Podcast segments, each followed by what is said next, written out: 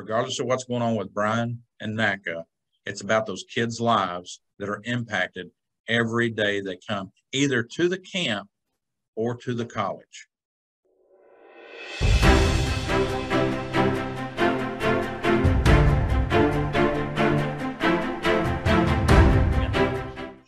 Hello, everyone. I'm Brandon Lewis, founder of the Tennessee Conservative. Today, I'm joined by John Ballinger. And John has a ton of experience in the legal, insurance, and compliance world. And he helps nonprofits, universities, and companies navigate that complexity, which is what led him uh, to being called in by the National Association of Christian Athletes, of which he now serves as president, to unwind some very complex things that happened that were detrimental to that organization. And it happened through a relationship with Bryan College. And we're going to explore that today. Uh, recently, a large report came out that shed a lot of light on this situation, which had previously uh, not come into public view to the degree that it has. And I'm glad to have John here uh, to talk about this very important issue that's close uh, to Chattanooga, where we're based, but is also an issue uh, for those that have been in this camp and uh, who have ties to Bryan College as well. John, thank you for coming on the program to talk about this issue. Brandon, I appreciate your time and allowing uh, me to continue educating the uh, average consumer about what's going on between these two organizations, which a lot of people in this area have ties to one or other or both. Well, talk a little bit about uh, exactly what the National Association of Christian Athletes does and did, just so people understand what it is, where it's placed, the assets it owns, and what its mission continues to be.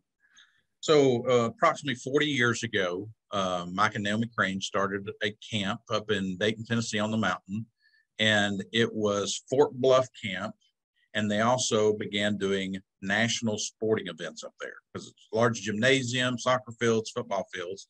And so the organization became National Association of Christian Athletes doing business as Fort Bluff, does summer camps for kids and a National Association uh, tournaments of all kinds, basketball, football, soccer for Christian schools throughout the United States. And this year, 26 states were represented in national tournaments at the camp some 11 to 15,000 kids flow through the camp every year in one capacity as, as a camper or as a athlete.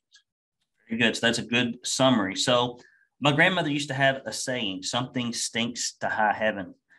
And uh, when I read that story about what transpired between Bryan College and this organization, that's what it sounded like because some of this stuff does not make any logical sense to someone that that understands anything about nonprofits, which I've worked at, or businesses, which I consult and coach.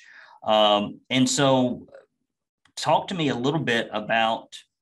Um, there are a lot of details that we can uncover and, and look at, but in an abbreviated fashion, take us up to the point in time where a million dollar deal was cut between Bryan College and the Cranes, who resigned after sexual abuse allegations were later substantiated and adjudicated. There were resignations on the board about this deal and other items. Uh, one of which was was Wayne Kropp, who I have known personally for about 20 years now, who I respect. And I know that he loves Bryan College. I know that he loves NACA. And for, for somebody that I respect like that to leave a board, that's a big, huge red flag talk about kind of you know how that deal put together well, was put together the the tension it created between the two organizations and and the fallout sure so uh, i'm going to preface my comment on that with letting the consumer know that in a nonprofit no one ever owns it so when we talk about mike and naomi crane being the founders of naca in fort bluff they were the founders but the shareholders in a nonprofit are the people that actually donate, give to, or attend. That's the financial. You don't own a nonprofit. So I want to make sure that we're clear on that. And the other thing about a nonprofit or nonprofit board, you should every year sign conflicts of interest statement that you're on a board and if you are on another board, what that other board's mission is, and you shouldn't be conflicted in the dealings you do between boards of nonprofits. Very common, served on boards, understand that process. So when I was brought to NACA, we'll call it NACA for short in Fort Bluff, it I clearly saw collusion, conflicts of interest taking place between two boards, the legal uh, representation and the auditing and accounting representation for both organizations was one and the same. And for someone that is familiar with compliance and regulations and even directors and officers coverage, that was a red flag for me. And the fact that this took place with Mike and Naomi, it's in the newspaper. You can go read about what took place. Mike and Naomi, especially Naomi, Naomi decided that she was going to, and I refer to the term as peddle the organization to someone to see who would give her the most in a retirement annuity for her and Mike so that they could have a retirement because they didn't have. So she started going to local colleges and universities and saying, here's here we got this asset, this property has this kind of revenue, and we want to allow you to have oversight, but in turn, we want a golden parachute, so to speak. And so that's how that $1.4 million golden parachute was created is there were three contracts that were signed by Bryan College in order to have control of the organization that Mike and Naomi founded. So, if you are a Christian college and if people have abused children in some manner, is it wise? Does it look good to do financially just to do financially anything in those situations, especially eh, with the mission of the nonprofit to be to help kids, it seems like you would distance yourself from something that had such poor optics and probably reality. Well, that's a that's a good question that I would ask a representative of Bryan College. Is you know what, what what optics were you looking through? What I do know is that the way that the deals were put together it were to get the cranes out of Tennessee and completely away. And so part of the monies that were indebtedness that caused the issue was the purchase of a home for them in South Carolina and the annuity that was paid to them that were being paid. It wasn't paid, paid out of Bryan College's money. It was coming out of NACA's money that was negotiated on behalf of the Bryan College board, which became the NACA board. So when I read that article, one thing that stood up to me, the first thing that that stood out to me is like, what you know, usually if you get caught in some kind of wrongdoing, you don't have a whole lot of leverage to go create deals, especially with Christian organizations. You probably maybe in in business, fine. Uh, usually, typically Christian nonprofits, that's something that you you would not touch, and that's probably part of what led to to resignations on the board. Would be my guess. It just it did not look feel correct. Um, the other thing that stood out to me of interest in this story was the fact that it, it seems that the camp had somewhere around a million dollars in liabilities, but the the assets were somewhere around six to seven million dollars in valuation. Is that correct? That's correct. So obviously from a business standpoint, when you look at an organization, and let's just take the nonprofit, Brandon, and set it aside because it confuses people when I when I talk about assets and values and things like that. But let's assume that you have seven million dollars in assets in your business or property. So in this case, it was land and 26 structures, plus vehicles and uh, equipment and you know appliances and all these things, a furniture inside the 26. It really was probably approaching eight million dollars in total assets besides the property at seven million dollars. And that doesn't count the, I mean, when you sell a property or even nonprofit, whatever it is, you've got the property, plant, and equipment, but you also have the the revenue generating aspects, which are often worth more money than the physical assets themselves, although that's nothing to sneeze at. Right. So when I evaluated it from a financial standpoint, I thought, well, if you've got eight million in assets and nine hundred thousand in liability, that's a good day for a business owner. You know you're you're in pretty good financial position.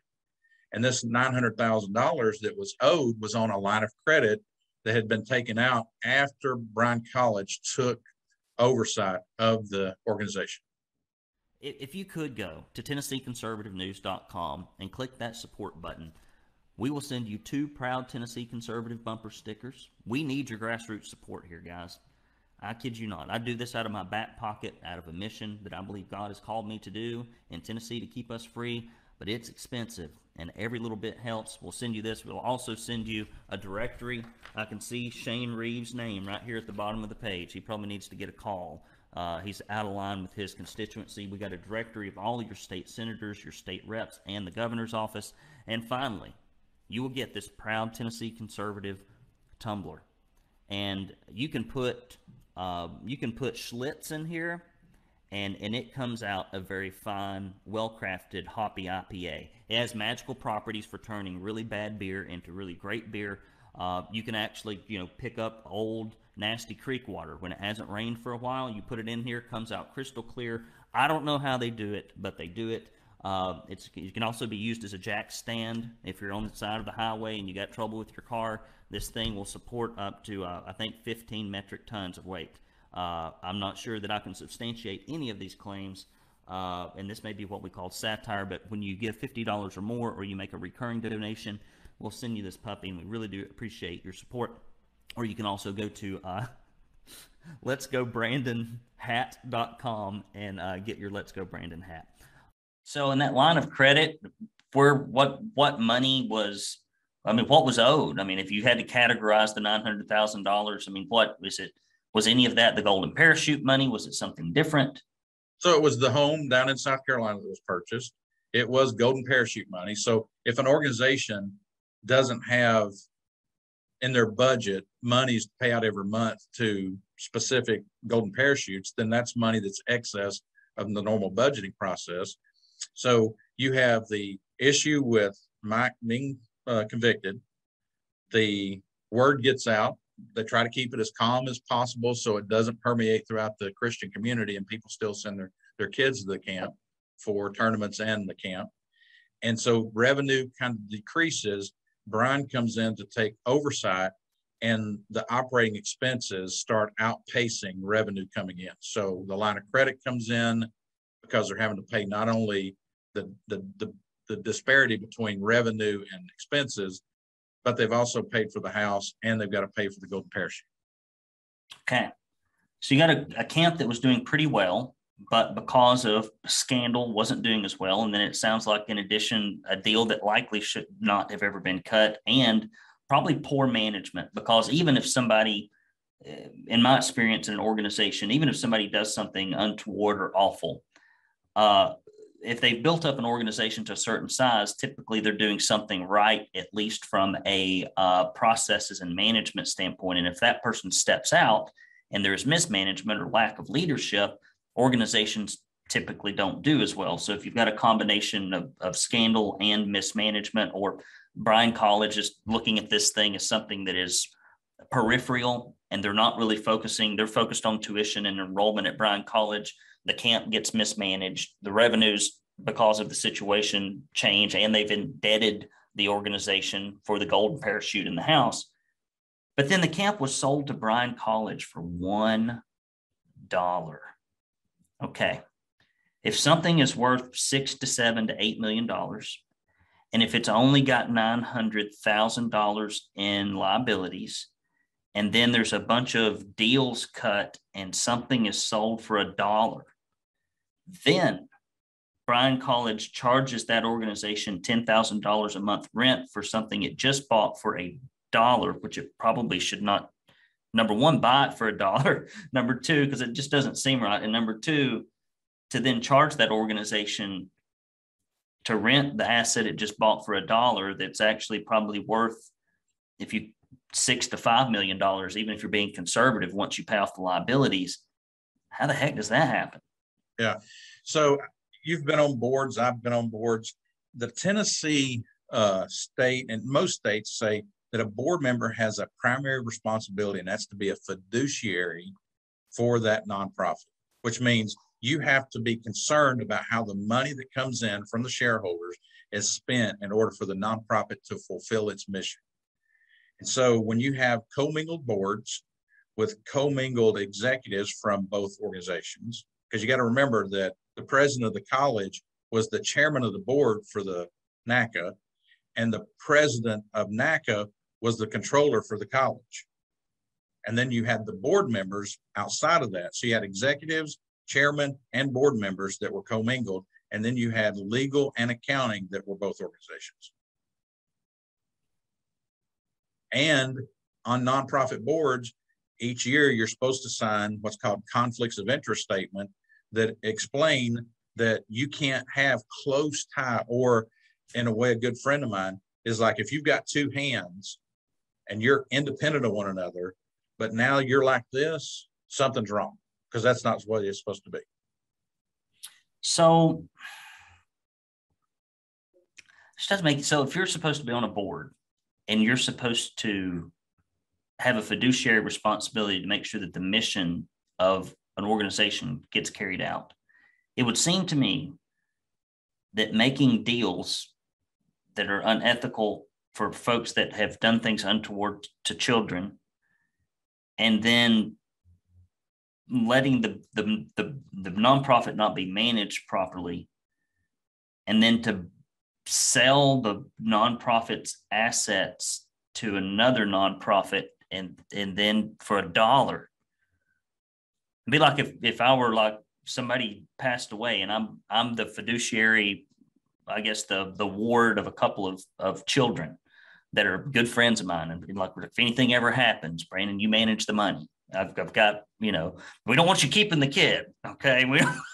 We we want you to manage the money, and uh, I would never sell all the kids' stuff and and their and their inheritance for a dollar if I were in charge of managing that for their their good benefit and then charge them ten thousand dollars, or you know, it doesn't make any sense. It's, this doesn't seem like that's what you should do if you're looking out for the interests of a nonprofit.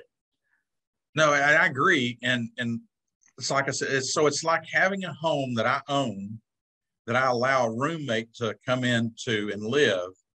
And then through the process of our being roommates, he sells my home unknown to me for for his own profit and then turns around and says, "Hey, if you want to stay there, sign this sign this lease, and I'll rent your home to you." And I'm sitting there like, "What just happened?"